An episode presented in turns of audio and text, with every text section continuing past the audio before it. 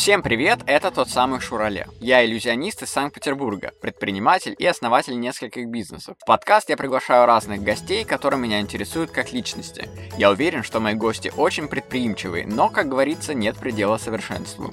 В первом сезоне я хочу с ними поговорить про то, как можно улучшить себя, свою деятельность и к чему это может привести. Всем хорошего прослушивания, поехали! Сегодня у меня в гостях мой друг Дима Минаков. Он является телеведущим на телеканале 78. У них есть э, с его женой Викой свой подкаст, который называется «Мы возбуждаемся». И вообще у них э, очень прикольный вайб, потому что я, когда познакомился с Димой, я сразу в него влюбился и подумал, что это тот человек, с которым у нас бьются энергии, как он мне об этом сам говорит. Я, кстати, его спросил, типа, что ты о себе можешь рассказать? Он мне сказал, что о себе обычно скромничает. Кстати, это тоже такая черта прикольная прикольное, что он даже скромничает так, что это даже приятно слушать. Ведущий тревел-шоу «Шесть чувств» и спортивного шоу «Тренерское». Любит жену, читать, спорт и собак. Кстати, читать он действительно любит, он очень много читает. А вот, кстати, про собак я не знал. Приятного прослушивания, поехали. Все, что можете увидеть есть в Димкиных рассказах угу. и в историях моих друзей. Пошла уже реклама, я так понял. Нет, все. Это действительно все, чем я могу гордиться, это тем, что у меня очень действительно много друзей, угу. которые не будут обо мне врать. Они mm-hmm. действительно расскажут, кем я был, и взгляд со стороны, он более правдивый. Mm-hmm. И я, когда стараюсь что-то писать, стихотворение или что-то такое, я стараюсь это как-то, ну, себя чуть-чуть туда вкладывать. Mm-hmm. Это вот действительно то, о чем можно говорить честно и транслировать. Бумага, она уже там напечатана, там не исправишь, уже все выпущено, отдано, а там mm-hmm. перепечатывание это уже не дело. Mm, слушай, ну как ты красиво сказал. Я влюбился в тебя с первого взгляда. Началось.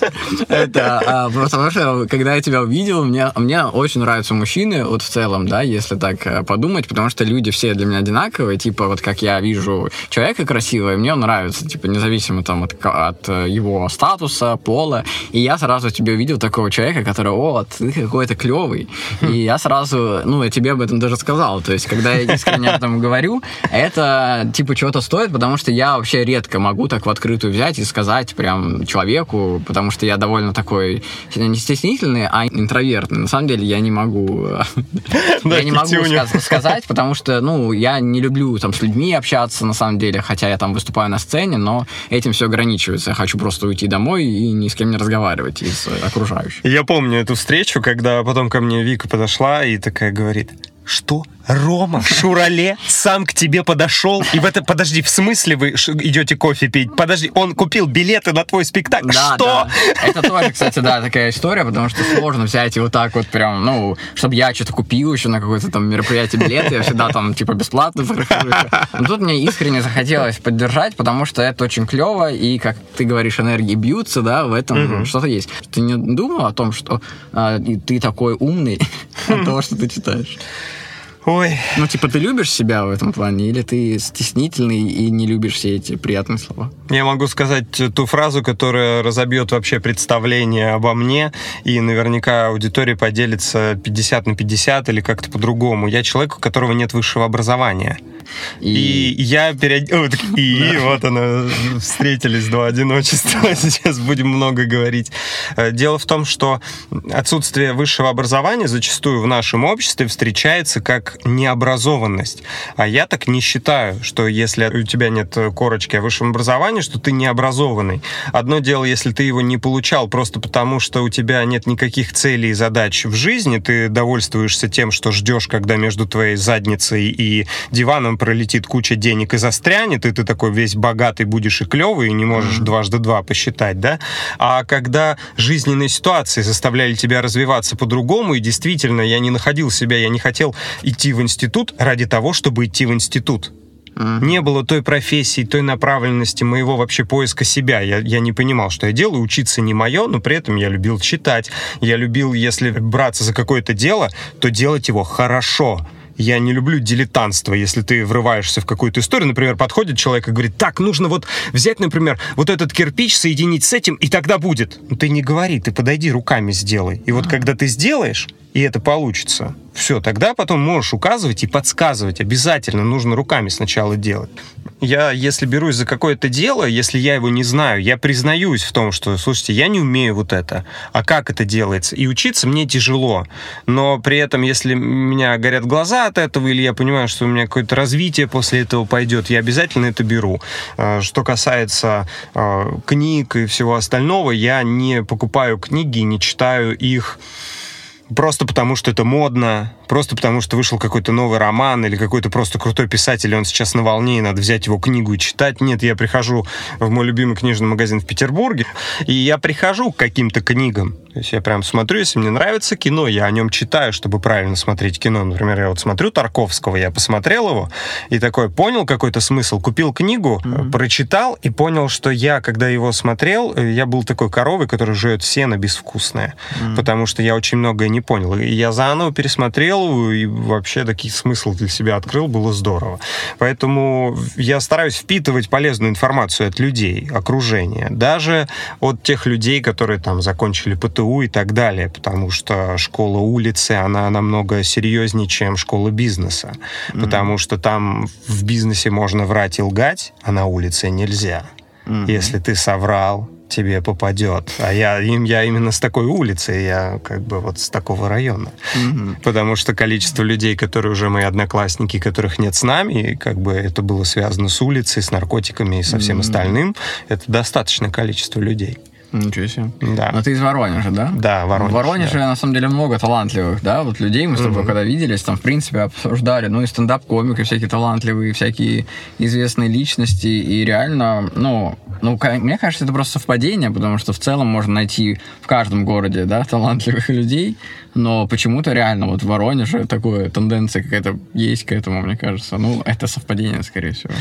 Не исключено. Очень много людей в юморе, которые сейчас связаны, которые mm-hmm. сейчас на телеканалах, они с Воронежа, либо как-то связаны с этим городом, но при этом и часто люди из более далеких городов, там из Урала, там Екатеринбурга, ну, mm-hmm. относительно Москвы, приезжают и тоже показывают свои таланты. Я думаю, что да, здесь, скорее всего, такое ну, стечение обстоятельств. Mm-hmm. Но и в свое время, когда КВН был тот, часто вот слышите эту фразу, mm-hmm. Воронеж был очень такой серьезной школой, потому а ты что... ходил в КВН, не занимался им?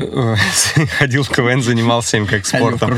Да, конечно, я играл в КВН, была команда КВН имени Маяковского, высшее достижение, это первая лига Белоруссии, ну, mm-hmm. тот момент там Сан Саныч вел. И мы играли, при этом писали, у нас был автор, мы, мы сами писали другим командам, школьным mm-hmm. командам, тренировали свои мышцы юмора, mm-hmm. но в какой-то момент мы там и поругались с ребятами, и я понял, что нужно заниматься юмор на данном этапе, надо ему посвящать всю жизнь, чтобы действительно выйти на уровень, чтобы ценить себя, чтобы уважать публику, которая к тебе приходит, чтобы грамотно шутить, литературно, красиво, нужно им постоянно заниматься заниматься. Это как тренажерный зал. Всегда нужно писать, всегда нужно уделять этому время. Mm-hmm. Я понимал, что на тот момент я остался один, в плане семьи. И я понял, что мне нужно самого себя обеспечивать, и этих денег не хватает, неоткуда их брать. И я просто пошел на работу в другую сферу вообще. Я пошел продавцом-консультантом работать.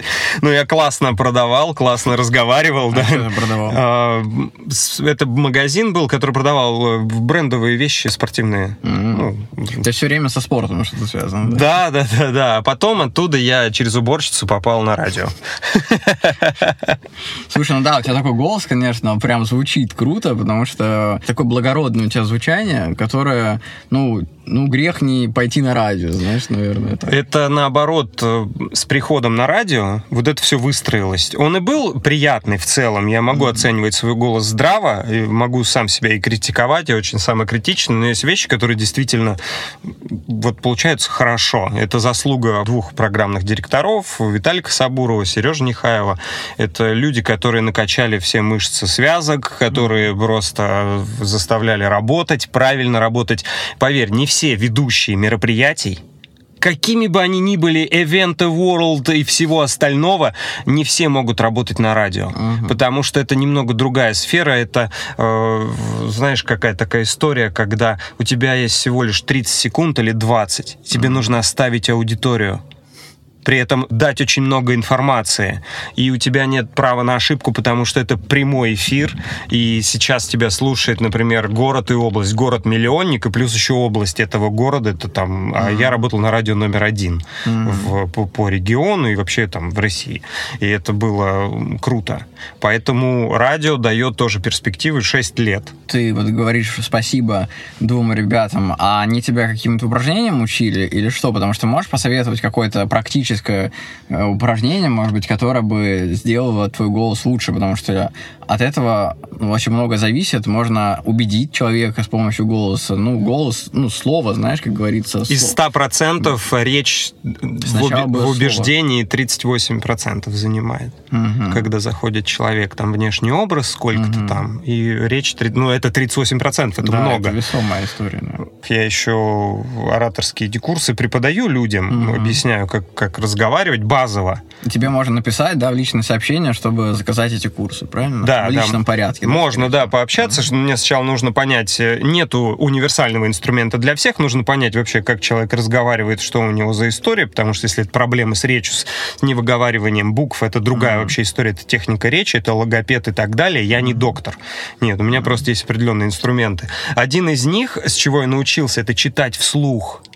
Ребята, поверьте, даже если вы круто читаете про себя, вы каждый день скроллите ленту социальных сетей, читаете посты, начнете читать их вслух, все посыпется. Mm, Просто интересно. все полетит в тартарары. А если вы еще в этот момент возьмете и включите диктофон, ну, на телефоне mm-hmm. просто включаете и в этот момент читаете вслух. Потом включаете этот диктофон. Простите, главное не, вы, не, не выкинуть телефон просто. В этот момент вы захотите его сжечь, растоптать и выбросить, потому что вы, вы офигеете от того, как со стороны слышится ваш голос, mm-hmm. если вы не обращали на это внимание. История у ведущих, у телеведущих, радиоведущих, они слышат свой голос, они слышат, как они говорят. Mm-hmm. И чтобы научиться и понимать, как тебя слышат, э, нужно слушать со стороны записали себя на диктофон, и чем больше вы читаете вслух, с интонацией, с выражением. Круто, у кого вот есть дети маленькие. Mm-hmm. Читать сказки вслух, mm-hmm, да. по ролям и так далее. Это круто. Это тренировка для голоса всегда есть. Mm-hmm. Набери да, воздуха в живот. Ты начинаешь, ты дышишь грудью в этот момент, ты говоришь на связках и дышишь грудью, не опуская воздух ниже, не наполняя живот в этот момент, mm-hmm. потому что у тебя поток речи идет. Mm-hmm. Ты в живот, и у тебя оттуда пойдет mm-hmm. на выдохе. Как будто громче, мне кажется. Да, и ты успокоишься. Да, ты чуть нач... ты становишься громче, mm-hmm. при этом не всегда говорить быстро и много это эффектно. Mm-hmm. Есть очень классный фильм «Радио Волна». Там был такой э, радиоведущий. Это была про пиратскую станцию в Великобритании. Они, mm-hmm. э, история была такая, что там был один ведущий, который сидел, была тишина. Вот многие там говорили, все такое, а он просто сидел, и его все девчонки слушали вечером, потому что он такой сидит, э, показывает студию, он к микрофону и такой затягивается. Там, mm-hmm. Не слышал, да? И он такой, привет и ничего больше, понимаешь? И все там девчонки а, вот так вот сидят. Ну, это сюжет еще красиво сделано, поэтому не всегда много слов — это эффект. А по поводу неправильных слов, поверь, я на весь федеральный эфир говорил слово «махаю». У меня были факапы жесткие, там, я в прямом эфире. Ну, ты же человек, ты же можешь сказать, ой, сорян. В этот момент нет, ты не можешь. Ведущий не имеет права извиняться. Есть еще вот такое mm-hmm. правило. Оно не то чтобы негласное, но нет смысла извиняться в этом. Ты не должен оправдываться в чем-то.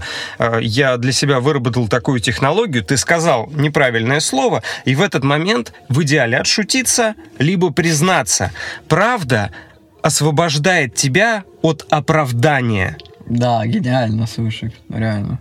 Ты просто сказал там, допустим, вот это же слово там махаю или куды, или ихнего, егонного, ну неважно, вот это какое-то слово паразит вылетело, и ты такой, О, ну мои, так сказать, областные корни меня достают, да? Угу. Или только что вы слышали то слово, которое вам ни в коем случае нельзя произносить, чтобы не оказаться в таком сейчас положении, в котором я. Фу, ну я думаю, я справлюсь. То да, есть все, ты при признаешься в том, что ты вот так сказал и идешь дальше. А если ты попытаешься замолчать ситуацию, не сказать, и так далее. Я вот всегда привожу этот пример, потому что э, я с полной уверенностью помахал человеку, знаешь, вот я ему махаю. Вот это mm-hmm. было, конечно, мощно, это со мной навсегда. Это слово «не воробей вылетит, не поймаешь» уже не работает работает, его ловят, mm-hmm. и ты его ловишь уже. Потом Прикольно. сидишь такой, вау. Ну, вот правда всегда, ну, за правдой реально очень много, да, как ты как бы говоришь правду, и тебе, ну, ты становишься сильнее в этот момент. Когда ты открыто говоришь человеку, он уже тебе ничего в ответ не скажет, не подстебет, не подстебет тебе как это, потому что ты уже сам сказал. Да, это там, констатация факта будет. Но это угу. мы просто уже с тобой смысла, да. недавно были на выставке, да, про Балабанова, поэтому угу. вот, пожалуйста, оттуда фраза «сила в правде». Да. У тебя есть спектакль угу. про слово. Угу. Да. Как ты дошел до этого, что сделаю-ка я спектакль, не имея образования, сам стану его режиссером, причем грамотно так мыслишь на этот счет, что даже те, кто учились на режиссера, так не думают, потому что я сам учился на режиссера, и слушая о том, как ты об этом рассказываешь, я думаю, что это намного глубже, чем те, кто, кто учились именно профессионально, получая там образование режиссера, да, пускай даже не нашей профессии, а вот там на драме кто учился, там вот кто из смежных факультетов. И откуда у тебя желание сделать какой-то спектакль? Это у тебя с детства была какая-то мечта, потому что ты говорил там о мечтах, о театре? Это была мечта, безусловно, это остается мечтой, потому что когда ты приходишь, она воплощается, и ты понимаешь, что это не финишная точка, это начало. Ну, театр еще имеет такое свойство, как э, заражать людей оставлять и так далее. Э, я просто очень боялся быть самозванцем в этом деле, потому что я очень уважаю актерскую профессию. Люди учатся талантливо, профессионально. Мне, конечно, жаль, что единицы только выходят потом в свет действительно профессионально, а все mm-hmm. это остальное ты смотришь на человека и такой, вы действительно вы учились в театральном, и вот вы вот это сейчас показываете, я не суперкритик, но ты просто когда видишь, что тебе врут, что человек на экране не плачет, он вообще не понимает, что происходит, даже зачем у него мокрые глаза. Mm-hmm. И, и я боялся быть самозванцем, поэтому я создал спектакль по своей жизни, а лучший драматург — это жизнь. Она всегда непредсказуема, она дает те испытания нам, которые мы, кажется, мы не сможем их пройти, э, выкрутиться, ну, мы как-то это делаем. Кого-то жизнь ломает, кто-то стоит и держится, и идет дальше, и у него потом яркое и светлое будущее. Mm-hmm. И поэтому я, когда писал этот спектакль, естественно, конечно же, я в свое детство э, смотрел Гришковца. Но дело в том, что когда я посмотрел Гришковца, я понял, что можно по-другому. Mm-hmm. Это не пародия была. Э, просто у нас принято сейчас в нашей стране считать, что если это моноспектакль и один человек на сцене, то mm-hmm. это грешка... все, это как грешковец. На ну, самом деле... в свое время просто так от... отразился на всех, что запомнилось именно его вот это вот. Да, а сейчас он, например, занимается читками, он читает рассказы со сцены, mm-hmm. и то же самое делает Цыпкин. Mm-hmm. Понимаешь, и тут как бы это два разных человека, два разных подхода и так далее. Э, и я посмотрел, он литературно делает там один из спектаклей, по-моему, «Как я сел собаку», да, он про себя, а остальное, ну, э, вот сейчас «Шепот сердца» у него очень хороший спектакль. Я в какой-то момент посмотрел, думаю, не то чтобы на меня похоже, а я понимаю, что моноспектакли, они такие. Это как стендап, понимаешь? Если один человек вышел и говорит в микрофон на сцене, это не значит, что другой не может выйти и сказать. Mm-hmm. А, но тут дело в том, что я уважаю театр, и я не имел права написать дилетантство, я не имел права исковеркать свою жизнь, написать неправду. Я просто предал этому дополнительный художественный смысл, потому что поэтому и появился Максим Нестерович на сцене вместе со мной, победитель второго сезона шоу «Танцев» на ТНТ, mm-hmm. человек, которому я просто прислал сценарий, мы с ним были знакомы, я mm-hmm. прислал, я говорю, слушай, Максим, у меня такая идея. Э, на сцене я человек, рассказываю о своей жизни, но мы не все можем договорить. Иногда бывает так, смотришь на человека, он хочет что-то сказать, но он молчит, а тело выдает. Угу. Тело прям вот его вот выкручивает, что-то он делает, либо он нервничает, и трепет волосы, там mm-hmm. что-то, ручку вот делает, вот это вот все, это тело говорит mm-hmm. в этот момент. И я понимал, что мне нужно тело, а я не умею двигаться. Это тот случай, вот где я максимально выглядел бы ужасно дилетантски. Мне нужно репетировать и очень-очень долго что-то делать. Я могу танцевать на вечеринке друзей, когда мне, а, пофиг, а тут надо красиво. И я отослал Максиму, Макс сказал, в меня бьется энергия, энергетика этого текста, меня зацепило, я где-то посмеялся, где-то задумался, давай сделаем. И mm-hmm. мы делали делали. А вы долго вообще шли вот от самого проекта, от вброса идеи до реализации? Два года. Нормально. Два года шло, потому что э, текст писался, редактировался. Я написал э, часть Mm-hmm. Бросил на месяца два, не трогал, вообще не смотрел. Вообще забыл о нем думать, все, mm-hmm. в долгий ящик. Но я понимал, что я к нему вернусь. Mm-hmm. Через два месяца я открываю, что-то редактирую, переделываю. И вот так вот несколько раз. Потом мне помог Андрей Львович Ургант, Угу. Я ему читку сделал, он э, добавил, сказал по темпу, как нужно как делать. Как вообще сконнектился? Я работал на телевидении, угу. и там делали шоу, в котором он тоже участвовал. Угу. И он туда пришел, мы просто познакомились в гримерной, разговорились, и угу. я ему просто позвонил тоже на удачу. Я просто позвонил ему, Андрей Львович, у меня тут текст спектакля. Если вам не трудно, ну вот я много времени не отниму, буквально 30 минут я вам быстренько прочитаю, нужен экспертный совет человека, так как я сам человек не театральный. Он говорит, Димочка, я сейчас бреюсь, э, ну давай, заходи, вот, давай, да, у меня сейчас есть, я сейчас скоро поеду, типа, да. И mm все, я зашел, там купил каких-то пирожных, мы сели с ним, Домой пи- пили чай, да, дома у него посидели, я ему почитал, э, он мне дал некие указания, все, я это оставил, поправил. И потом еще Кристина Кузьмина, актриса такая тоже есть, мы познакомились еще, когда мы делали YouTube, э, на нее как-то мы вышли, созвонились, она отозвалась, пришла mm-hmm. на интервью. Мы с тех пор так просто подписаны друг на друга были. Я ей позвонил. Тоже, Кристина, давай встретимся, у меня вопрос. А, я ей прочитал, она сказала, в какой момент нужно изме- ну, изменить одну сцену, поставить в другое место. Mm-hmm. И давай, говорит, ну, типа, что-то нужно вот тут сделать. И я переставил, и все, срослось, картинка сошлась. Понимаешь, тут тоже без экспертов не обошлось. Mm-hmm. Он бы существовал и без них, но с ними получилось еще мощнее, потому что люди насмотренные, начитанные, наученные, mm-hmm. с образованием, вот они в этом понимают. И мы репетировали, потому что была пандемия, все mm-hmm. остальное. И потом мы его поставили в, в моем родном городе, в Воронеже, и в Петербурге еще было на мой день рождения. Тут мне Вика помогла. Я говорю, mm-hmm. было бы круто в мой день рождения сделать такой подарок и поставить спектакль. Она, давай сделаем. Осталось до спектакля три недели, ну, то есть до моего дня рождения. Так не делают. Я говорю, как? И мы быстро нашли площадку, мы быстро что-то напечатали, она напечатала афиши и программки. Вот это все было. Ну, и зал был полный. Да, да. был солдат, было очень mm-hmm. приятно. Да, было круто, реально. То есть я сидел и наслаждался просто реально. Вот тут я прям кайфанул, то есть я даже не поверил, что ты там... Ну вот именно тут искренность читается, когда ты вот просто делаешь как от себя, и это намного честнее выглядит, чем профессионал, который бы там делал вид, что он сейчас играет вот этого человека. Вот это, это история про моноспектакли. Я как-то, я же смотрел интервью многие о них, как mm-hmm. к ним подходят и так далее, и один из актеров, не помню кто, сказал, моноспектакль сыграть нельзя, его надо прожить. Mm-hmm. Это же да. ты живешь. Круто. Это если ты возьмешь моноспектакль «Жизнь другого человека», и подашь ее как автобиографичный моноспектакль, тебе, ну, вряд ли поверят. Ну, только если ты там не безграничный безумный талант, то как бы вряд ли, да. Mm-hmm. Если мы понимаем, там, у Безрукова жизнь хулигана Есенина, и он один на сцене читает стихи, все, ты понимаешь этот образ, mm-hmm. ты понимаешь энергетику Безрукова, как он подает Есенина, и все, ты в этом растворяешься, mm-hmm. да. Ну, те, кому импонирует э, то, как он э, делает это. Mm-hmm. Вот в чем вся суть соли перец этой истории, и мы, вот мы сейчас хотим еще раз возродить этот спектакль, хочется привести его в Москву, потому что многие друзья и знакомые хотят посмотреть в Москве.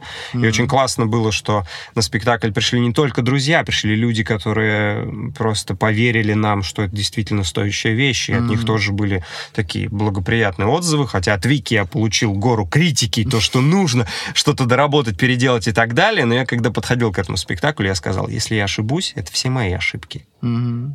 Потому что если я сделаю как ты или как кто-то еще, и потом скажет, что вот это было чуть-чуть не так, я не позволю себе винить это вас. не твое, получается. Да, это же моя, моя история. Как и бы. ошибки должны быть твои, да. Да, так что спектакль «Слово и тело». Вот в том и суть была. Хотел сначала назвать «Диалог с жизнью», mm типа в лоб. Появился Макс, я говорю, слово и тело. Все, я словом mm тело. Мы так даже распределились. Так что о спектакле я могу говорить вообще долго.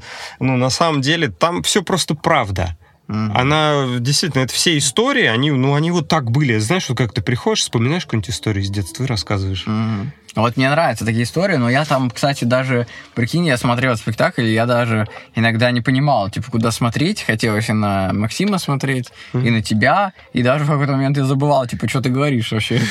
Ну, там была такая история, что мы все-таки раздели... разграничивали. Максим отыгрывал еще иногда такого человечка, который всегда со мной, типа, ходит. Mm-hmm. И главное еще было поставить э, эти тексты, и эти истории так, чтобы ты не вслушивался в них, а в этот момент вспомнил что-то свое. М, Прикольно, да. Вот это важно для меня было. То есть образ создать. Не говорить, э, как банальный пример, как нас учили шуткам. а, Если вы хотите пошутить про учительницу, не надо шутить про а, именно вашу Марию Ивановну, которая вот такая, а должен быть образ учительницы. И И каждый, получается, что-то свое вынес. Да. Это тоже такой инсайт прикольный, когда Да. ты такой, вот, каждый что-то свое вынес. Ну, у меня один из самых таких трогательных отзывов э, по этой теме, могу сказать, парень вышел со спектакля, он потом подошел ко мне, он сказал, говорит, слушай, ну я там слезу пустил.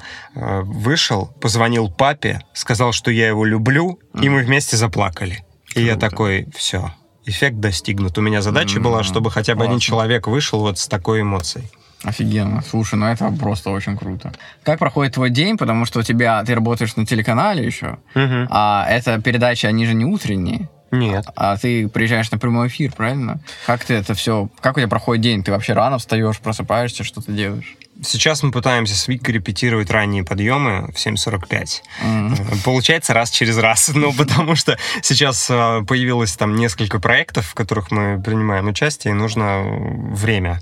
Потому что сейчас мой день проходит так, что телевидение у меня отнимает... Я там работаю по графику 5-2, но благо это спортивная редакция. Я на спорте. И когда нет спортивного события, у меня э, как бы не такой он насыщенный этот день. Вот, например, играет э, хоккейный клуб СКА, я работаю там. Хоккей вечером. То есть, соответственно, я занят только вечером на этом хоккейном матче. Если я работаю комментатором у бортика между двух э, скамеек хоккеистов. то А ты это- куда вещаешь? На весь стадион? Э, нет, мы вещаем на канал.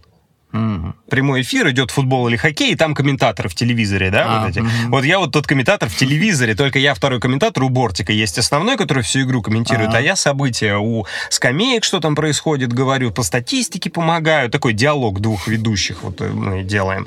А иногда я работаю как корреспондент, мне нужно собрать сюжет с этого хоккейного матча. Это чуть дольше история. Если хоккей закончился в 9, я остаюсь на пресс-конференцию главных тренеров, спрашиваю, задаю им там вопросы, еду потом на базу, собираю их синхроны, которые мне нужны, иду в монтажную, и с монтажером мы там все это собираем, этот сюжет там на две с половиной минуты, там где-то на две. Вот я к 7 приехал Мгм. и закончил где-то в 12. Ого. Да, это долго, это много. Как ты рано встаешь тогда? Ну как, я, вот, по- вот поэтому я и говорю, да, мне рано не всегда получается вставать. Потом я еду домой, например, если на следующий день, например, там выезд на какую-нибудь точку, тренировку «Зенита», например, или что-нибудь еще, она в 11. Ты к 11 часам приезжаешь на базу «Зенита», ведешь там прямой эфир, пишешь сюжет, все это в телефоне вот так. Сейчас вот самое неблагоприятное время для корреспондентов, для всех, потому что холодно, а тебе текст нужно писать сразу, М. на месте, на улице. А голосовым нельзя? Нет, голосовым нельзя, это не работает. Э, В travel-шоу у нас сейчас перерыв на полгода. Так всегда Мгм. бывает. У нас сезон travel-шоу на канале на другом, я на двух каналах. Э, Когда он начинается, это все контрактная история. Ты подписываешь контракт на проект и работаешь на проекте. Мы обычно где-то с апреля, с мая начинаем вот на две недели уезжать в какой-то регион и там Мгм. работать. Ну, это классно, потому что ты там посмотришь заодно город, кайфанешь, мне кажется, хотя времени особо, наверное, там рассматривать что-то нету. да? Я тебе больше скажу. Знаешь, я когда-то смотрел э, героев э, интервью одного из travel-шоу ребят, и они говорили, мы вообще, я такая смотрю и думаю, а я была в этой стране, не была, я не Мгм. помню. Я такой, Чисто в работа, да? смысле? Ты не помнишь в таких местах? Да я тут хожу каждый день там просто в одно место, и я бы запоминал все. Попал я, значит, на travel-шоу. Я в какой-то момент, потом проходит время, я смотрю программу, я такой, о, а это я там, да? А мы вот там были, а там вот так. Ты не видишь ничего, потому что у тебя две недели, за две недели ты должен прислать 6 выпусков программ полноценных, там по 26 минут.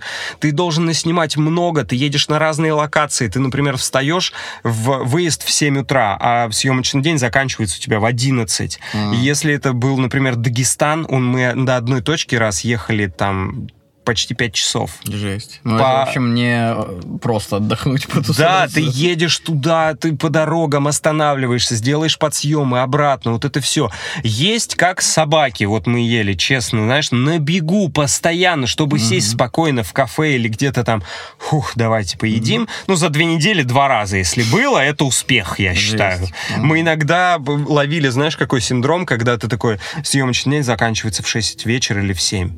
И мы, ты, мы сидим, все дергаемся. Мы такие, а как? так, да? Подожди, да, почему? Подожди, а нам точно ничего не надо? А мы точно ничего не успеем? А давайте прогоним. Так, все тихо, все нормально. Это нормальная рабочая съемка у людей. Все, а ты думаешь, это нормально так работать, или тебя это бесит? Ты- Э, Типа это издержки в профессии? Ну, Иногда бесит, иногда ты выматываешься настолько, ты же понимаешь, что ты в кадре. Да, ты не это можешь типа- выглядеть плохо априори. Если ведущий выглядит плохо и не выспавшийся, и не может улыбаться, и ему нет настроения, он голодный, ну что это за программа? Ну это при этом ты достаешь потайные силы какие-то в себе, естественно, ты хэгэй, вот эта вот улыбка, все хорошо, и ты пытаешься раскачаться, потому что понимаешь, что ты приехал сюда, миллионы людей мечтают о такой работе, Мгм. а ты что-то тут хочешь жаловаться, ты иногда себя ловишь на этой мысли и такой, нет, все, я встаю, я это делаю. Вот и все. А так э, каналы платят, я тебе честно хочу сказать, немного. Мгм. То есть количество денег э, нет такого, что я работаю только на канале и мне хватает. Нет.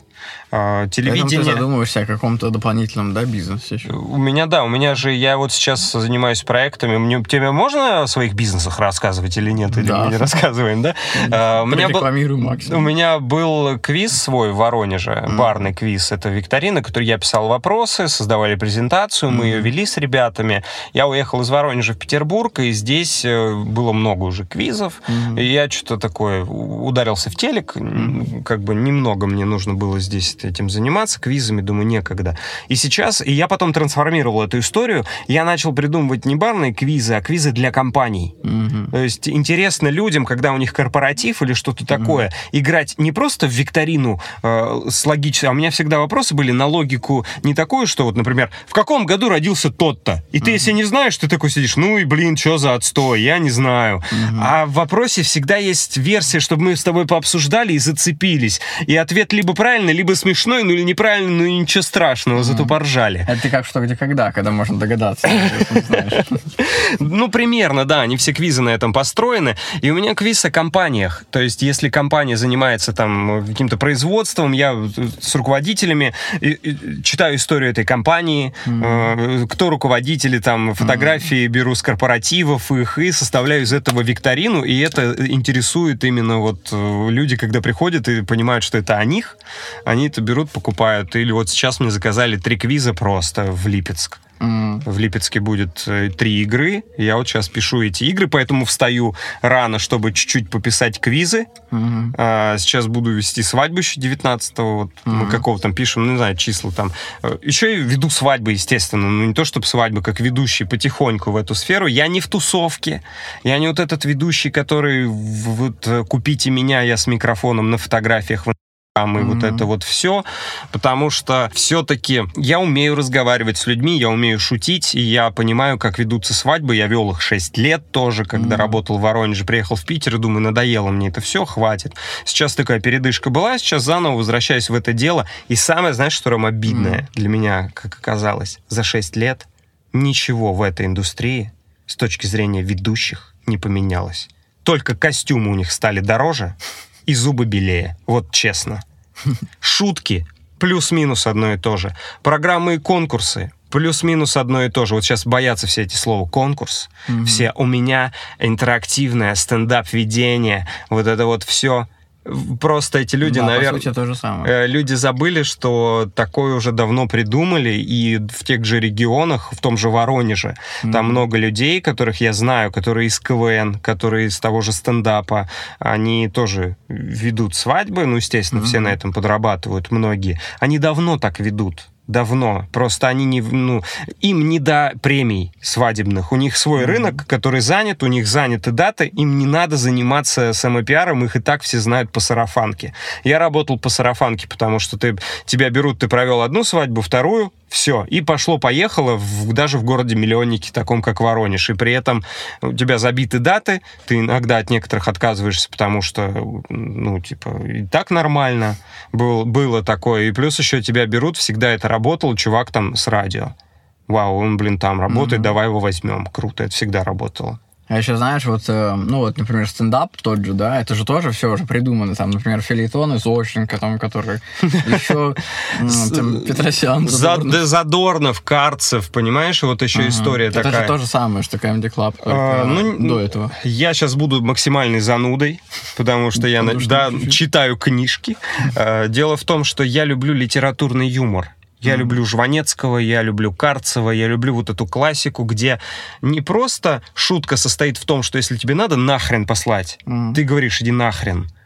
А им приходилось из-за литовки материала обходить это и визу... Э, ну, прятать вот это самое «иди нахрен» далеко, говорить шутку, и ты должен до ней догадываться, и ты пробиваешь ее, и догадываешься, и тебя разрывает. Mm-hmm. Вот ты такой, вау, кайф, круто. И поэтому, когда литературно шутки звучат красиво, mm-hmm. с юмором, с интеллектом, грамотно, вот этот юмор мне нравится. Мне приятнее посмотреть монолог Карцева «Давно ли я в футболе?» mm-hmm чем там, я не знаю, какой-то стендап. Стендап я сейчас не смотрю, потому что куда не включаешь, ну, может, я на таких попадаю, что там, ну, плюс-минус еще стендап-комики, они же растут вместе со своей аудиторией, я так mm-hmm. думаю. То есть мне сейчас неинтересно смотреть стендап-комиков, которым 18-20 лет, потому mm-hmm. что они разговаривают о тех историях, которые у меня были 10 лет назад, и как бы мне это уже вообще не смешно. Я такой, ну да. У вас было такое? Да, было. Mm-hmm. как бы и все. А есть э, такие уже ребята, которые выросли, ты их смотришь, ну, есть там идеи. Не знаю, просто мне сейчас как-то другая... У меня сейчас другое увлечение. То есть, если мне нужно смотреть э, YouTube, я не смотрю популярных каких-то ведущих, я смотрю там каких-нибудь э, истории о философах, вот mm-hmm. такой канал там с э, лекцией какой-нибудь, что меня напитает познавательно. Mm-hmm. Это очень круто, потому что немногие так делают, потому что вот это клиповое мышление, рилсы и тиктоки, когда ты просто быстро все смотришь, и долгие видео никто уже не делает. Да, это просто, знаешь, как забавная история. Мы с Викой... Там, же подкасты тоже короткие, типа... Да, 10-15 минут я видел, да. Еще история. Мы, Вика там где-то на кухне, я такой на диване лежу, а у меня есть э, привычка, я ловлю себя на мысли, вот у меня есть там 3-5 минут, ну, типа, отдых. Ну, не то, чтобы mm-hmm. отдых, ты такой, нечем занять. Вроде одно дело сделал, до другого еще надо передышку. Mm-hmm. И я беру книгу в этот момент, и за эти 3-5 минут хотя бы одну-две странички прочитаю. Да хотя бы mm-hmm. пол страницы, но прочитаю. И такой, о, класс. И так быстренько там книга незаметно заканчивается. А иногда я беру такой телефон, и что-то у меня есть ТикТок, вот это все включаю, Рилс один, там, второй, третий. И Вика такая, Дим, что делаешь? И я такой, деградирую. Беру, убираю телефон в сторону, и все. Опять же, все влияет на кого ты подписан даже, понимаешь? Можно быть подписанным на какие-нибудь познавательные, интересные журналы. Но постоянно себя насыщать информацией, ты устаешь. Нужно развлекаться, нужно отдыхать, смотреть развлекательные, непонятные фильмы, вообще смешные там и так далее. Я ну, чередовать, да. Но это как золотая середина, она всегда должна быть все-таки это иметь, имеет место быть, когда ты и тупость какую-то смотришь. И, да, да, э, да. Это тоже как бы развитие тебя, когда ты тупость смотришь, потому что это тебя успокаивает, чтобы потом оставить место для каких-то умных вещей. Да, абсолютно Прикольно. верно, да. Слушай, а вот э, как у тебя родилась идея сделать свой подкаст? Потому что у вас с Викой прикольный подкаст, ведь вы оба клево болтаете. Подкаст мы хотели с ней писать давно, потому что Вика у меня очень классно разговаривает. Угу. Для девочки это нереальный плюс. Это э, один из первых комплиментов в ее адрес, который я ей сказал.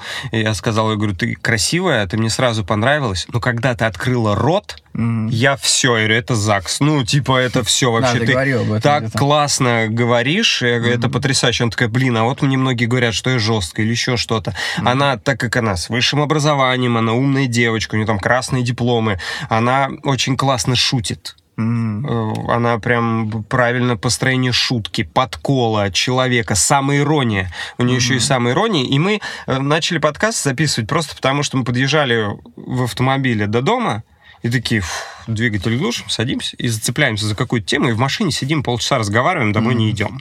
Раз, так, два, три, пять, и при этом мы с ней разговариваем откровенно, и это один из ключей того, что пара не ругается. Mm-hmm. Потому что когда ты замалчиваешь какую-то обидку маленькую, Мгм. эта обидка потом превращается в большую проблему. Да, когда вы прям словами через рот, да, проговариваете. Да, и мы говорим о том, что что не нравится, или наоборот хотим познакомиться друг с другом еще больше. Мгм. А, Что тебе нравится там конкретно? Это может быть и постель, и книги, и фильмы, и Мгм. все остальное. Или, например, я вот вчера посмотрел, или мы, например, э, с ней спектакль посмотрели, мы там в зале его обсудили, доехали до дома, сели и такие, подожди, нет, ну а ты понимал, я смысл вот тут такой понял, а я вот это. Мгм. тут и начинаем просто не от того, что мы там вау, такие насмотренные и так далее. Мы на своем уровне это объясняем, что-то находим, какие-то смыслы, и мы общались, общались, общались, общались. И часто друзьям в компании мы говорили, да мы вот вчера сидели и обсуждали там, все-таки Димке нравится вот так. Они такие, вау, вы об этом говорите? Мгм. Мы сталкивались с таким, и мы такие с Викой, слушай, а правда, люди, может, правда в парах не говорят до сих пор Мгм. об этом? Я говорю, давай, может быть, о сексе поговорим, мы о нем Мгм. разговариваем, раскрываем эту тему, как нравится, как не нравится, как не ревновать к бывшим. Мы о бывших разговаривали тоже, и о нынешних ситуациях, к Мгм. чему я могу ревновать, э, или к чему она может ревновать. Я ее Мгм. успокаиваю по-своему, она меня по-своему. И этим самым мы начали делиться в подкасте. Но еще и судьбы у нас забавные, да, там я человек, который три раза был женат. Ну да, звучит. Это вот как у тебя нет высшего образования, если ты три раза женат, то все, это клеймо, это с ним жить. Это прям всегда нужно отстаивать, спросить, рассказывать и так далее. Очень просто. Я не понимаю парней, которые живут с девушками по 8, по 10 лет, Мгм. не узаканивают свои отношения, а, и потом, например, расходятся или так далее. Ну, я в моем понимании, что вы живете-то, ну, Сделай ты это, и прикольно, ну, с тобой кто? Жена, вроде, мы живем в такой стране, где это принято.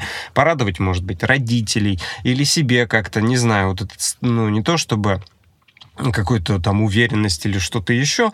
Ну, я считаю, что классно. Ячейка общества, семья. Я старался ее создать, возможно, торопился в каких-то местах. Три раза. Вот, а сейчас э, к четвертому браку с Викой я уже подошел с таким бэкграундом и расстановкой и всем остальным, когда еще ни, разу не подходил настолько Ну, ты серьезно. растешь со временем, становишься мудрее, какие-то новые мысли появляются, и ты их как-то, наверное, в себе продумываешь и думаешь, так, а теперь попробуй вот так. И становишься, наверное, как-то осознаннее, что ли. Ты же не можешь бесконечно ну, жениться, жениться, жениться, жениться, жениться, жениться. Да, это точно. Это, знаешь, до тех пор, когда нашел свое. Вот э, нашел, и сейчас настолько гармония на душе, спокойствие, при этом желание идти вперед и развиваться. Это все слилось в такой клубок э, кайфа, не А знаю. у тебя не было мыслей Счастье. таких же, но с э, предыдущими браками? Ты понимал, что это не то, и разводился. Это, кстати, очень сильная черта, потому что многие живут так годами. со второй, например, вот супругой э, нам хватило сесть друг другу, сказать, мы, наверное, делаем друг друга несчастливыми. И мы такие, ну да, надо да, это разойтись. же вообще такая фраза, ну, жесткая. Да, жесткая, но правдивая. Да. А, При этом я ко всем своим бывшим отношусь с огромным уважением, потому что на тот момент все было. Все было классно, это моя жизнь, это моя часть моей жизни, я буду их вспоминать с теплотой, с добрыми словами, не говорить о том, ах ты такая, ах ты, вот это ни в коем случае нет, это э, я желаю им только вообще всего, чтобы они жили, развивались и были счастливы. Мгм. На самом деле, чтобы э, каждый, любой опыт это опыт. Да? И вот у меня такой горький, там, три горьких опыта того, что не получалось. Сейчас вот, слава богу, все окей. Мгм. Поэтому... Но ты вот, мне кажется, так относишься к ним, потому что у тебя какая-то врожденная доброта, мне кажется. Ну, как бы ты искренне это считаешь, не желаешь зла им, там, ты спокойно, адекватно понимаешь, что это так, сейчас произошло, и вот, типа, окей. Но да, при этом ты же понимаешь, что в какой-то момент... э, я считаю, что если разлюбил, не надо молчать.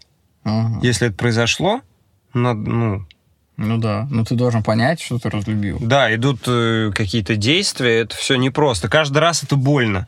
Если это я сейчас говорю легко, потому что я уже это пе- переработал в себе, там, как сейчас Мгм. принято говорить, вот эти вот истории, я поработал с этим. Ничего, ничего ни с кем я не работал. Просто было, погоревал, прошло. Все, вот так. И действительно, каждый раз это было больно, это было неприятно, потому что ты строил-строил и развалилось. Строил-строил, сам развалил, например. Представляешь, какая, ну, у человека, ну, выдержка, что человек переживает, проживает и живет дальше. Ты говорил про творчество, что типа деньги тебе, помнишь, мы с тобой в Азимуте как-то виделись. Мгм. А, зарабатывать деньги это не главное, ты говорил, что тебе важно типа творчество и так далее. Там не совсем так, э, Ром, было. Там было, знаешь, как, если, например, будет день рождения у Вики, В этот день мы запланируем отметить, просто даже поужинать в ресторане дома, домой ролл, зак- роллы заказать и Ага. посидеть фильм Ролл. посмотреть. Ролл. Цезарь. Цезарь ролл один на двоих. Ну, я глобально говорю, то есть даже если это не масштабный праздник, там мы не празднуем, но тем не менее мы хотим провести вечер вдвоем, и мне говорят, «О, слушайте, у вас, мы вас там, нам надо мероприятие в этот день провести и так далее, я скажу этим заказчикам, извините, я занят. Мгм. Вот в чем Ну да. дело. Мгм. Я научился за время проведения свадеб и всего остального ценить и дарить время настоящим своим друзьям и близким людям, потому что я на опыте того, что этих людей может не стать. И понимаешь, и в этот момент ты представь, вот не будет этого человека, зато у тебя будет там 50 тысяч рублей. Мгм. Да мне нахрен не нужны эти деньги, я лучше посижу с этим человеком, посмотрю кино, поулыбаюсь, посмеюсь и так далее. И на следующий день пойду зарабатывать там где-то еще, буду крутиться, вертеться. Мгм. Вот ну, в или чем придет дело. еще один такой же, как бы заказ, все окей. Да, я, Нормально. я вот к этому. То есть я за то, чтобы э, делегировать. Или, например, я никогда не понимал и не пойму, как, так как человек, который потерял родителей, когда люди вместо э, того, чтобы приехать к своим родным, к маме и к папе на день рождения, они выбирают работу. М. Я никогда этого не пойму, честно. Ребят, это ужасно. Вот Мгм. правда ужасно. Мне жаль. Мне жаль, что для вас работа, страх ее потерять и все, потому что у нас, возможно, кредиты и все остальное, я все это понимаю. Но кредит останется, а люди, может быть, нет. Или время, проведенное с людьми и с этим кредитом, ну, это разные вообще вещи, ну, как-то нужно по-другому. Но это лично мое, мое такое познание этого. Круто. Слушай, да. Тут и добавить нечего. Такой загрузил, блин.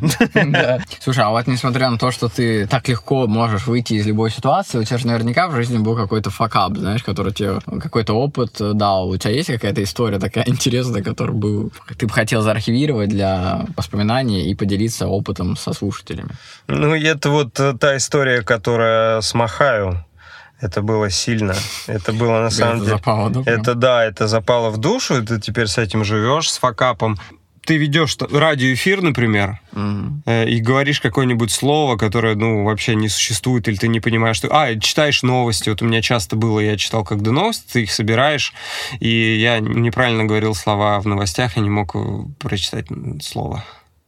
Или фамилию, да? Э, Фамилия вообще беда, просто фамилия. У меня до сих пор, у меня, кстати, беда с запоминанием имен и фамилий на это мероприятиях. вообще тоже такое. Это вообще, жесть. да. А я комментатор. Ты понимаешь, как это беда вообще? Мне нужно выучить хоккеистов, все это Да, говорить. это Это, тяжело. Хорошо, что я не основной, не главный комментатор, потому что, ну, это, на это на, этим надо жить. Мгм. Хоккеем, вот этим всем. Я этим пока признаюсь, что не живу, поэтому я второй комментатор, я стараюсь только разбавлять там статистикой чем-то еще.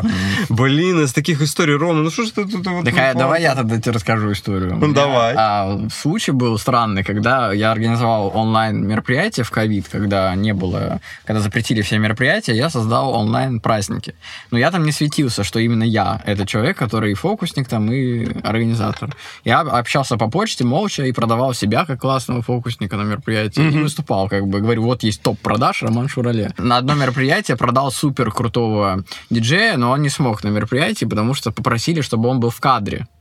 Этот чувак сказал, я сижу дома, у меня там пять детей в квартире, я могу только с пульта запускать звук, но в кадр я не буду появляться точно. Он говорит, у меня однушка, у меня белье сзади висит, сушится в этой же, Мгм. тут же дети маленькие, грудные. Короче, говорит, точно нет. И он это мне сказал за два часа до мероприятия. То есть все, невозможно было организовать, чтобы он в клевой студии стоял, потому что у нас там все красиво, на хромакее, но диджей должен быть в кадре, и мне об этом заказчица напомнила за два часа, что типа, помните, что должен быть такой диджей, как стандартный с вертушками, такой, да. Чисто вот этот со светомузыкой должен быть такой диджей. Я говорю, да, я помню, но, может быть, сделаем, чтобы его было не видно, чтобы он фоном играл. Она говорит, нет, нам надо вот, чтобы он прям был такой, с наушниками, типа, знаешь, как это, MC. Я говорю, ну, ладно, окей. И я понимаю, что все, уже не найти его, там до мероприятия 30 минут. Я его уломал сначала быть в кадре, потом сказал, нет, все-таки я не буду в кадре, невозможно, у меня тут жена, сзади прям обои плохие, все плохо, я не, не буду. Короче, что я придумал, это такая история, которая мне вот запомнилась, как я решил эту ситуацию. У меня не было времени на решение, а это был Zoom, и Zoom только развивался тогда, в ковид, и никто не знал вообще, как этот Zoom работает, что это за окошки такие, не все, короче, Мгм. понимали. И я придумал такую историю, я взял свой аккаунт, а, переименовал э, свой аккаунт не организация онлайн-мероприятий, а диджей написал Алекс. Да. А так как меня не знали, как я выгляжу, да, я надел очки черные, такие рейбены свои. Так. И сделал два окошка в зуме. Одно окошко попросил диджея направить на диджейский пульт, просто чтобы оно было, камера. Говорю, если тогда давай, не тебя показывай, а свой диджейский пульт показывай. И он направил камеру только на пульт, вот эти руки. И у него там были его руки, когда он там делал, слегка так подкручивал. Вот, знаешь, там же вот эти вот Ага. руки. И я был организатором этой вечеринки, но я никогда не светился нигде, и поэтому я надел очки и сел вот так перед компьютером и просто вот так вот, типа, сидел на мероприятии. И вот так вот качал, типа, знаешь, а ничего не происходило. И иногда, так как я был в очках, мне было пофиг, в принципе, я следил за ведущим, который там вел. Я выключал звук, а так как я был в очках, я отвлекался, там, смотрел еще что-то YouTube. И иногда, когда были отбивки, я вот так делал. Коронное движение, Рома Да, пальчиком вверх. Просто типа, знаешь, как будто это. И в какой-то момент мне заказчица пишет, у нас все в порядке, только отстают руки диджея, потому что иногда руки диджея... Две руки Да. там, одна. я тут такой, знаешь... Вошел в кураж. Да, я заигрывался в какой-то момент, поднимал там, да, да, качаем, типа. И, короче, они сказали, очень классный МС получился, еще круто, что с двух камер, еще, на самом деле, он у себя дома был. И я вот эту ситуацию решил буквально там за 10 минут до, до мероприятия, и иногда даже переписывал там с заказчицей, говорю, да, все в порядке у нас, а это я и был, как бы. Я сейчас вспомнил мой факап совсем недавний. Я попал в рилсы любителей хоккея. Yeah. А, Все же помнят видос, когда парень, э, я не помню, как звали корреспондент, он задает вопрос там, Федор, прокомментируйте, а это хоккеист, и он такой, я не Федор, он уходит. И типа он пытается его вернуть, тот отказывается, ну, что-то такое. И, короче, у меня история была, я беру этот флеш-интервью, а у меня что-то было сейчас комментаторский прямой эфир, там они что-то за короткое время забили много шайб, что-то произошло, я стою в этой подтрибунке, у меня пропадает связь, я что-то стою, вот так вот, вот ухо держу, мне говорят, работаем. Я, хорошо, я не перепутал имя, фамилия хоккеиста, я называю имя, фамилия, и потом опять говорю его фамилию. Ну, то есть я, э, допустим, завуалируем, да, этого там э, нападающий такой-то команды Роман Шурале. Шурале! Значит, в Да. периоде, то есть я к нему по фамилии обратился. А. Ну, в принципе, мне кажется, это было смешно, и я перепутал периоды. Я говорю, вот в третьем периоде вы забросили там столько-то шайб. Что Надо тут- и он классный, он молодец, он, он говорит, ну, третий период только предстоит, потому что был только второй период, А. он, он меня слушал. И- а я когда назвал его фамилию еще раз, и меня самого чуть не разорвало в кадре, просто я вижу, как я расплываюсь в улыбке, и в этот момент наезд идет на хоккеиста. И он ответил... если бы у него фамилия такая была, ну, какая-то хоккейная, знаешь, типа Овечкин какой-нибудь. Нет, там Ну, не типа- Овечкин был там. э, да ладно, ну блин, по-любому буду искать этот Рилс, там Никишин была фамилия, Мгм. хоккеиста СКА, да, и я такой, Никишин. И я попал в э, Reels э, хоккейного какого-то там блогера, он посмеялся типа надо мной. Мгм. Там вот этот вот э, начались в комменты вот этих всех историй. Я как-то спокойно к этому, ну типа в какой-то момент думаю, неприятно, наверное, капец, потом думаю, да come on, ну да, смешно. Там кто-то писал, наконец-то разбавили эти скучные интервью, Мгм. кто-то говорил непрофессионально. Безусловно, я признаюсь, что это было непрофессионально, как корреспондентский, должен был немного по-другому подойти, но только лишь в том, что э, вот название по фамилии перепутал я период, потому что загнался. Но такое бывает, это же прямой эфир, и ты не Ну, это застрахован. вообще-то, да, человеческий фактор. И, ну, что случится, если... Ну, что случилось? Сейчас же никто не переживает. Все вот сейчас сидят у себя дома по делам. Вряд ли кто-то такой, а помнишь, как там? Вряд ли, да? Ничего такого. Абсолютно. Да даже если это, то почему нет? Да, это- почему нет? Пускай, пожалуйста. Это трезвые отношения. Самая да, ирония это всегда топчик, я считаю. У тебя есть какая-нибудь практика, которая тебе нравится, которая является твоим ритуалом? Например, у меня это холодный душ там или ежедневная йога на протяжении нескольких лет. У тебя есть какое-то, что тебя с утра драйвит или делает тебя лучше?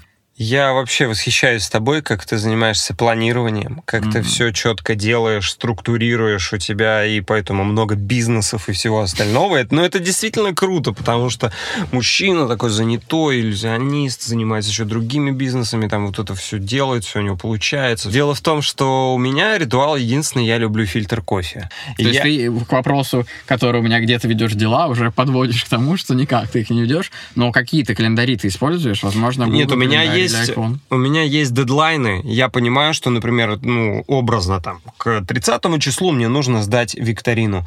Я mm-hmm. ее сдам. У меня Куда нет такого. В уме все. Ну как ты, Но у меня нет столько дел, сколько у тебя. Нет, все равно ты не можешь запомнить эту дату, мне кажется. Либо ты опять гений хренов. Да в смысле гений хренов? У тебя вот сколько на, за неделю мероприятий? Ну, пять. 5. Ты... У меня только, например, работа на канале, график 5-2, у меня там есть три хоккейных матча. Я знаю, ну что как я... ты знаешь, что этот хоккейный матч будет завтра в 7 часов? Ну, нет, но это у нас есть рабочий чат, в котором говорят, завтра смена, и там табличка, и там моя фамилия, и я такой вечером открываю, смотрю, о, завтра у меня хоккей во столько-то. Окей, значит, я просыпаюсь ты не там переписываешь потом? Нет, никуда не переписываю, нет, все. Они, понимаешь, э, хоккейные матчи, например, в Петербурге, в основном, если это будний день, это 19.30. Mm. Всегда. То есть ты особо ничего не перепутаешь, и часа за два ты должен быть в Ледовом. Mm. Все. А что касается там, например... А как ты выходишь из дома вовремя? Ну, ты же понимаешь примерно, сколько до Ледового ехать. Ну, а обед во сколько тогда? Когда. Вот у меня нету вообще, вот я могу не пообедать. У меня бывает ну, такое, что я пойдет. позавтракал, да, и потом только поужинал, обеда не было. У меня нет структурированности. В этом я прям большой минус. Э, я не могу, я хочу в себе это воспитать, у меня не получается. Э, я могу, например, сесть сделать викторину, и у меня получится один вопрос, и все, я понимаю, что больше не идет. А я, например, думаю, о, у меня есть три часа, я сейчас викторинкой как займусь, как ее сделаю, квиз вообще шикарно, и сдам. Один вопрос, и все, я не могу на отвали. И я такой... Остальные два часа. И, я закрываю, все, и остальные два часа такой, на, могу почитать. Mm. Все, я беру там, читаю. Или, например, такой, где Вика сейчас? Она там, ой. Так, это если я сейчас выйду, думаю, заеду, может, на заправку, э, доеду до Вики и, типа, ее заберу с работы с мероприятия. Такой, ну, поеду, окей, проедусь под хорошую музыку в машине. Вот, то есть mm-hmm. вот так бывает, понимаешь? То вот... есть ты не, не, не записываешь, что завтра я поеду за Викой, да? Нет. Нет, потому что мне сама Вика может сказать только завтра, только в день своего мероприятия, где она работает, во сколько она закончит, и я такой, слушай, ну ты там в 12 закончишь, да? Я такой, слушай, да, но у меня хоккей сегодня там до 9. Я говорю, слушай, ну давай, я до 9 закончу, ты где работаешь? Там-то. До тебя ехать там 40 минут до нее. Я такой, ну, давай я заеду домой, Типа mm-hmm. там, я не знаю, перекушу, чай попью, потом заеду за тобой. У меня нет такого э, водительского, знаешь, такого лени такой, которая, типа, mm-hmm. не заеду, сама доедешь. Мне приятно с ней время в машине проводить, за, забирать ее. Mm-hmm. Меня спокойно, потому что с каким таксистом она поедет, как поедет, что мне лень, что ли? Вот я просто не понимаю. Я такой буду лежать на диване дома, такой, и, ну, типа, так же, да. А она, типа, поедет откуда-то непонятно откуда-то. Mm-hmm. Да в смысле, встань, доедь, забери свою любимую женщину. В чем mm-hmm. проблема? Да, у меня такая же история. И я не понимаю, mm-hmm. вот как ты это делаешь, как ты это планируешь. Я встану, значит, в 6, у меня тут йога, у меня тут хренега, у меня тут вот это, потом у меня 15 бизнесов, потом вон то. Я такой смотрю, думаю, Рома, ты гений. Просто, боже мой, что происходит? Ну, а я тоже восхищаюсь тобой, что ты... А, восхищаюсь тобой, что ты это тоже как бы адекватно расцениваешь. То есть я там довожу до сумасшествия порой, там записываю, что мне надо попить кофе в момент, когда я иду за этим кофе. В финале хотел тебя спросить, приложение или книгу, которую бы ты порекомендовал слушателям? Журнал «Сеанс», если я не ошибаюсь, про Бодрова. Вот классная mm. книжка, да, могу ее посоветовать. Кстати, начал читать «Атлант расправил плечи». Первую часть прочитал, все, мне не зашло. Mm. И не хочу дальше дочитывать. Мне тоже, да, кстати, не зашло. И я сейчас хочу ремарка «Ночь в Лиссабоне» почитать. Mm. И вот всем тоже хочу посоветовать. И слушайте подкаст Ромы Шурале. И слушайте, кстати, про свой подкаст еще расскажи, как он называется, и все ссылки я прикреплю в описании. Подкаст «Мы возбуждаемся». И этот подкаст не только о... Подкаст, за который вас уволили. Да, подкаст, да, за который нас уволили, хотя мы поговорили о сексе очень спокойно, грамотно и в рамках всего дозволенного. Да, кстати, первый выпуск был вообще ничего такого. Про, про мои, по-моему, три брака и одно предложение. Абсолютно Вообще. верно, да, это было очень забавно. Э, и, соответственно, мы возбуждаемся не только от самого понимания, да, вот этого mm-hmm. истории, а еще и от разговоров э, о сериалах, фильмах и так далее. Но сейчас пока у нас тема семья, отношения, mm-hmm. секс. Классно. Ну, кто захочет, тот найдет, друзья. Подписывайтесь и смотрите. Ой, было классно, есть. да. Спасибо тебе большое, это вообще очень, ну, круто, потому что именно тебя я хотел очень давно пригласить, и наконец-то мечта исполнилась. У меня, кстати, вообще нет мечты в жизни, я вот все время их ставлю как цели и просто их добиваюсь, а не считаю, что мечты неизбыточные. Наконец-то это свершилось. Спасибо тебе огромное, что пришел ко мне на выпуск. Тебе спасибо, очень приятно, вообще класс. Все круто, спасибо ребятки, большое. всем спасибо, слушайте Рому, у него классный подкаст. Слушайте, ребят, тоже. Всем пока-пока. Пока. Спасибо, что послушали этот выпуск. Пишите отзывы и ставьте 5 звезд на Apple подкастах, лайкните на Яндекс Музыке или в любом другом приложении, где слушаете подкасты. В примечаниях к выпуску есть важные ссылки и сайт, где можно поддержать подкаст и связаться со мной по поводу размещения рекламы. Всем пока, с вами был тот самый Шуралев.